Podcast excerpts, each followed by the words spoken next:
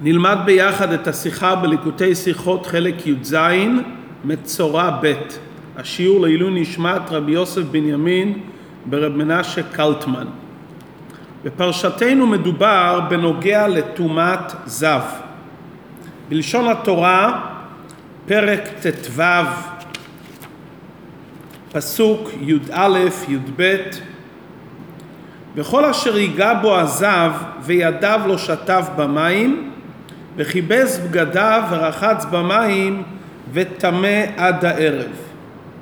כלומר, ברגע שאיש טהור נגע באדם שהוא זב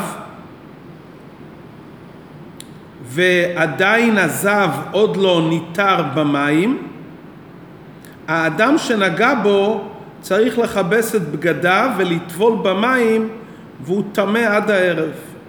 פסוק י"ב וכלי חרס אשר ייגע בו הזב יישבר. אם הזב נגע בכלי חרס, כלי חרס אין לו תקנה, צריך לשבור אותו. וכל כלי עץ יישטף במים. כלומר, אם הזב נגע בכלי עץ, אפשר לטבול את הכלי במים ולתאר אותו. עד כאן דברי הפסוק. רש"י על המילים הוא כלי חרס אשר ייגע בו הזב, אומר רש"י וזה לשונו, יכול אפילו נגע בו מאחוריו וכולי, כדאית בתורת כהנים עד איזה הוא מגעו, שיהיה ככולו, הווה אומר זה אסתו. מה רש"י אומר כאן? מצטט לנו משהו מתורת כהנים. בהקדים. יש דין מיוחד בכלי חרס, שכלי חרס לא נטמע בצידו החיצוני. כלומר, כל הכלים ברגע שאדם טמא נוגע בצד החיצוני, הוא מטמא אותם. כלי חרס, אם נוגעים בצד החיצוני של הכלי, הכלי לא טמא. באיזה אופן הכלי חרס מטמא? אם נכנס טומאה לאוויר הפנימי של הכלי חרס, הכלי נטמא. אבל הכלי לכשעצמו, אם נוגעים בו מאחוריו, הוא לא נטמא. כאן מדובר בנוגע לטומאה מיוחדת של טומאת זב, שהיא טומאה חמורה. ומצינו בטומאת הזב כמה דברים חמורים. מביא רש"י שלכאורה מלשון הפסוק וכלי חרס אשר ייגע בו הזב, היינו חושבים שמכיוון שטומאתו חמורה, הוא יטמא גם כלי חרס שיגע מאחוריו. למרות שבדרך כלל כלי חרס נטמע רק מהאוויר הפנימי, ואם נוגעים בצד האחורי, הכלי נשאר טהור אם הוא כלי חרס, אולי מזה שהתורה אומרת הוא כלי חרס אשר ייגע בו הזב יישבר, אולי הטומאה שלו כל כך חמורה שגם אם הוא נגע בכלי מאחוריו הוא נטמע? אומר רש"י לא. לא לזה התורה מתכוונת. הוא מביא ראיה מתורת כהנים שמה הכוונה פה כלי חרס אשר ייגע בו הזב זה לא אם הוא נגע בו מהצד האחורי של הכלי. אם הוא ייגע בו מהצד האחורי של הכלי הכלי יישאר טהור. על מה התורה מדברת שכלי חרס שהזב נוגע בו נטמע זה אם הוא מסית את הכלי. מה הכוונה אם הוא מסית את הכלי? לדוגמה, הוא לקח מקל ארוך והוא הזיז את הכלי. זה נחשב כאילו הוא נגע בכלי ואז הכלי הוא טמא למרות שהוא לא נגע בו ממש. הדבר הזה חידוש רק בטומאת זב ולא נוהג בכל הטומאות. כלומר יוצא דבר מעניין. אם הזב נוגע באחורי הכלי, כלי חרס, הכלי נשאר טהור. אם נכנס אוויר בתוכו, משהו טמא נכנס לאוויר הכלי חרס, הכלי נטמע. אם הזב הסית על ידי מקל את הכלי, למרות שהוא לא נגע בו פיזית, אבל מכיוון שהוא הזיז על ידי מקל, זה נקרא טומאת אסת, הכלי נטמע. עד כאן דברי רש"י שמצטט אותם מהתורת כהנים. הרבי כאן בשיחה מבאר את ההכרח לדברי רש"י ומה כוונת רש"י בדבריו. אי אפשר לומר שהכוונה בפסוק ייגע בו כפשוטו, כי כבר למדנו לעיל שכלי חרס מטמא רק מהאוויר הפנימי. ולכן רש"י מביא לימוד מתורת כהנים. אבל נשאלת השאלה, למה רש"י לא מביא את התורת כהנים בשלימותו? הוא אומר כדאית בתורת כהנים והוא מסיים על איזה מגע מתכוונים כאן, מגע שהוא אסת. אם רש"י רוצה ללמד אותנו שנסתכל בתורת כהנים, רש"י אומר את הדברים באופן ברור שהבן חמש למקרא יוכל להבין את הדברים. ורש"י היה צריך להביא את ההכרח שמובא בתורת כהנים, מהיכן אנחנו יודעים כבר מפרשת שמיני שכלי חרס מטמא רק מאווירו. מזה שרש"י לא מצטט את כל תורת כהנים ולא מביא את הגזירה שווה שמובא בתורת כהנים שכלי חרס נטמע רק מבפנים, לומדים איזה מגזירה שווה שכתוב בו בו, מוכח שרש"י מדבריו עצמם יש ראייה למה שרש"י מלמד אותנו שזב מטמא כלי אם הוא הסית אותו, אבל לא אם הוא נגע בו מאחוריו. הרבי מנסה בשני אופנים לבאר ודוחה אותם ומביא אופן שלישי. היה ניתן לומר שהדבר נלמד מטומאת מת. טומאת מת היא טומאה הכי חמורה. ובכל זאת, מת שנוגע בכלי חרס מאחוריו לא מטמא את הכלי.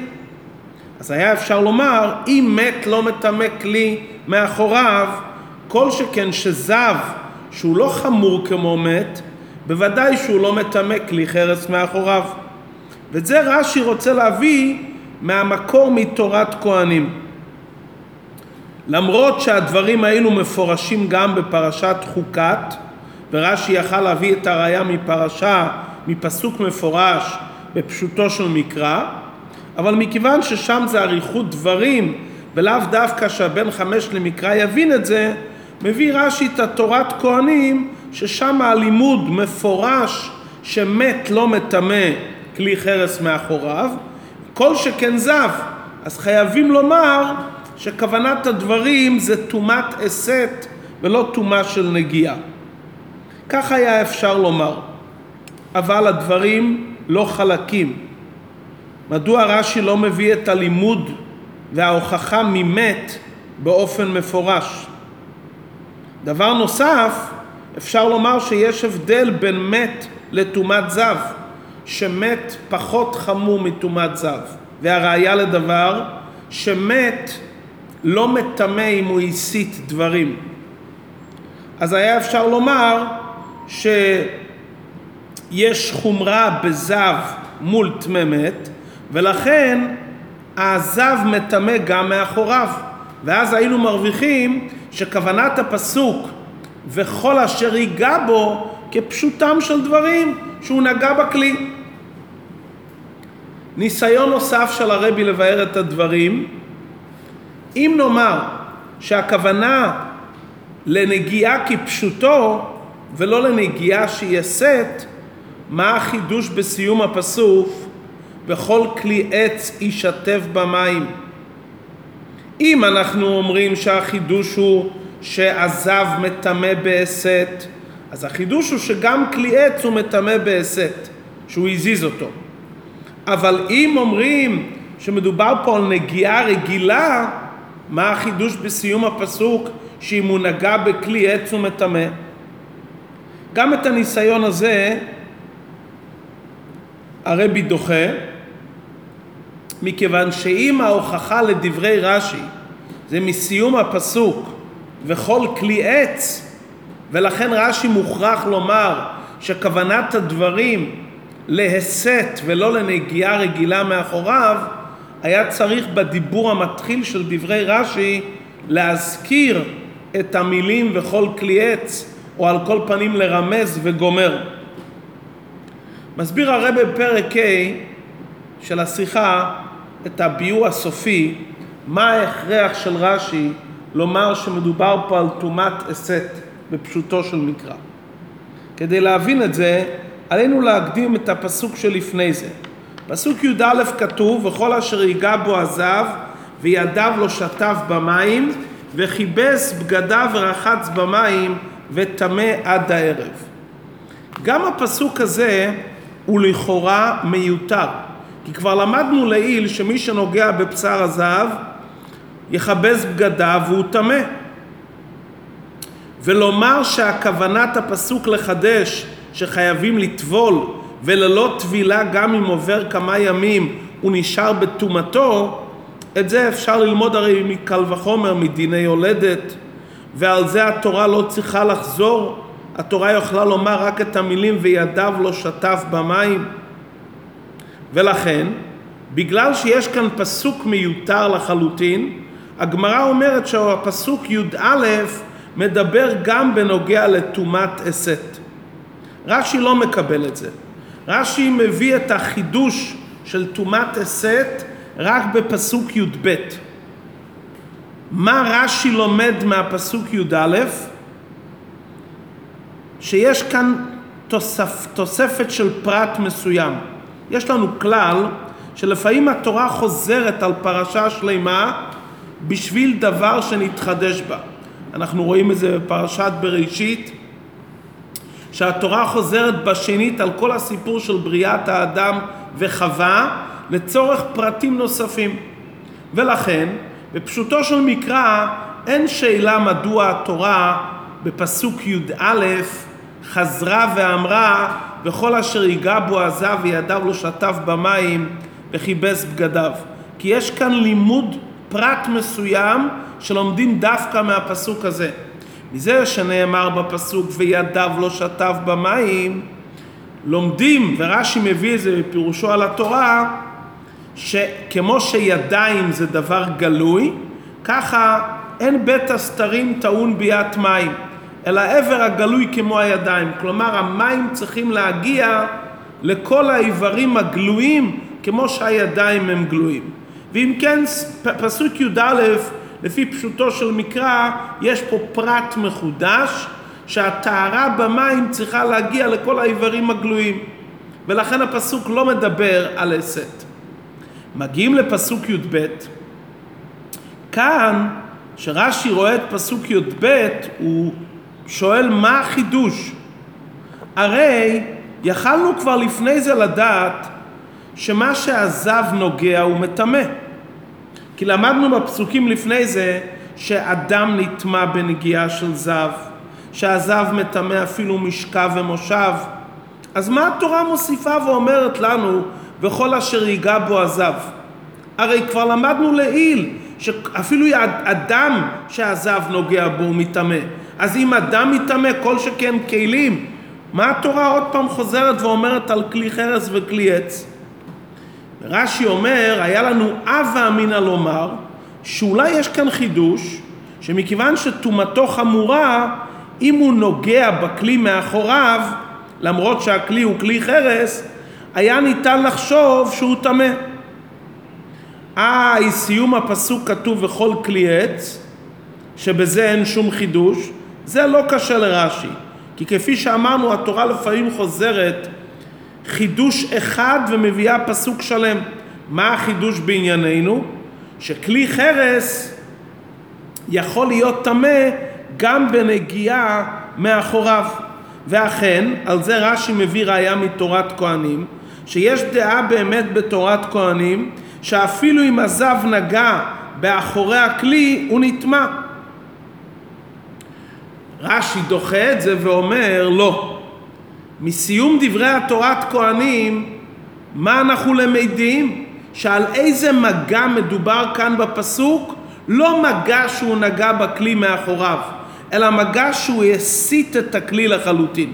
יש הבדל בין נגיעה מאחורי הכלי למה שהוא נגע והסיט את הכלי. מאיפה רש"י מוכיח שזה הראייה? הפסוק אומר, וכל אשר ייגע בו עזב. לכאורה המילים וכל אשר ייגע בו מיותרים. היה אפשר לכתוב בקיצור, וכלי חרס יישבר. כמו שסיום הפסוק נאמר, וכל כלי עץ יישטף במים. לא כתוב על כלי עץ, וכל כלי עץ אשר ייגע בו עזב.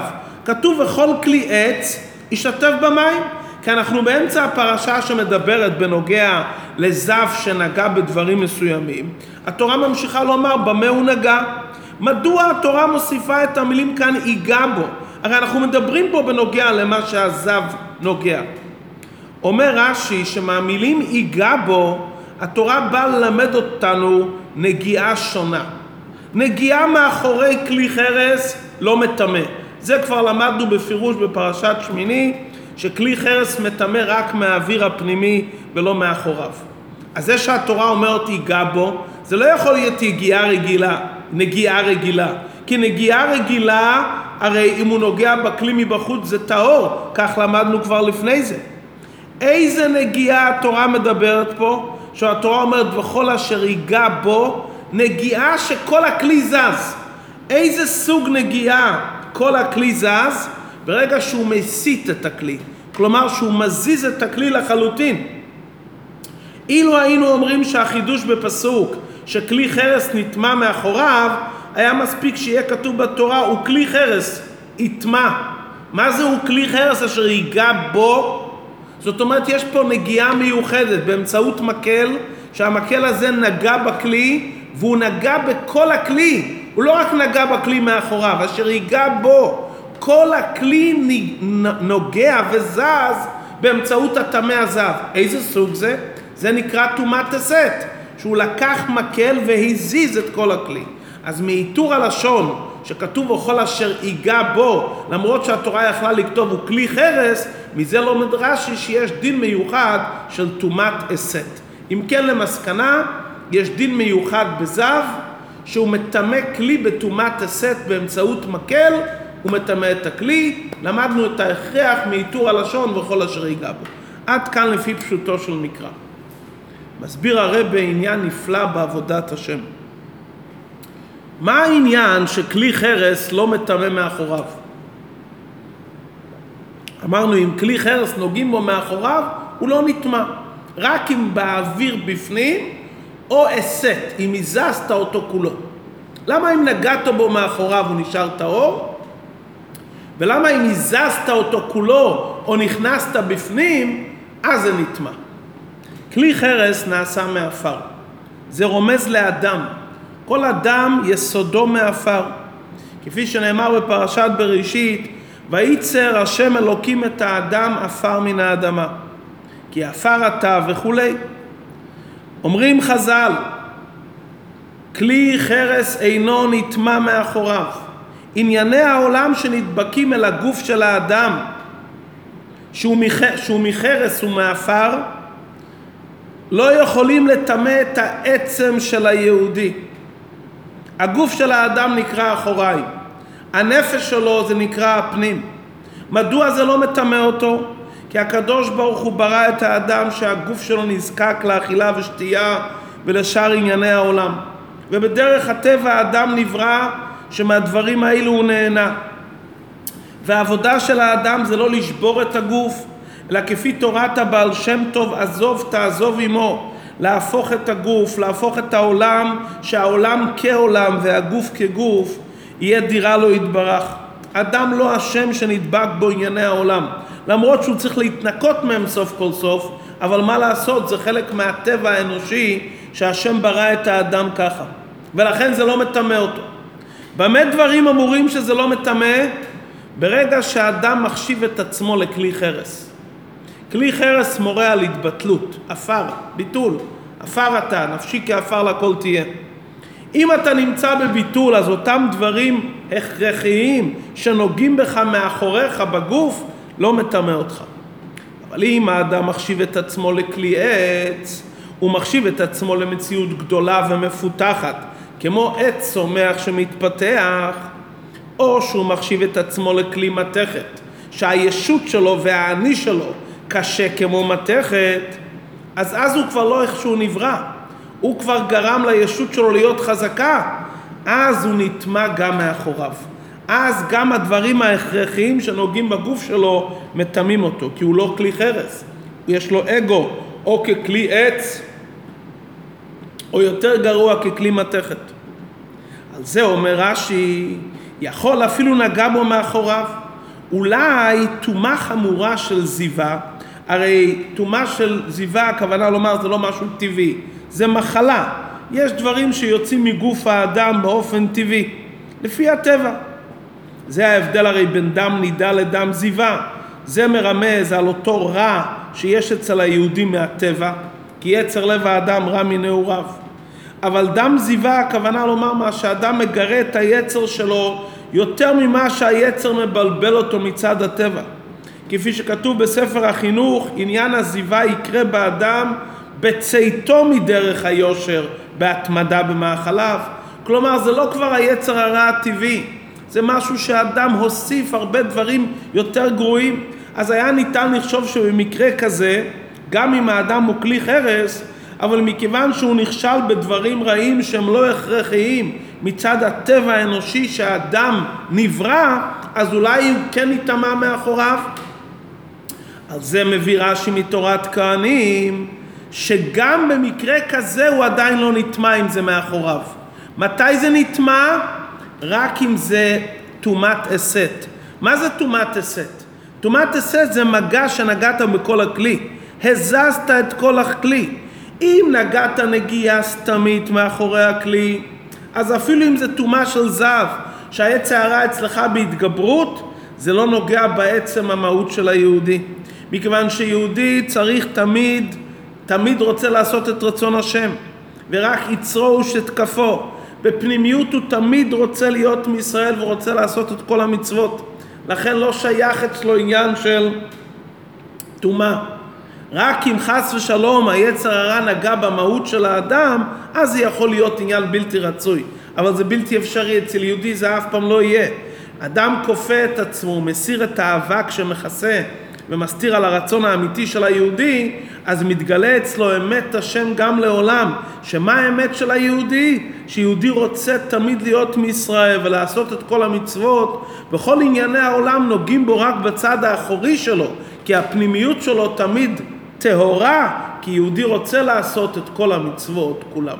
הנה ראינו כאן שהסבר ברש"י בפשוטו של מקרא מרמז על עניין נפלא בעבודת האדם, שאדם שמרגיש את עצמו כחרס, כביטול, הוא לא יכול להיטמע מאחוריו, אלא הפנימיות שלו זה החלק העיקרי שבתוכו, והוא נשאר טהור כרצונו לעשות את כל המצוות.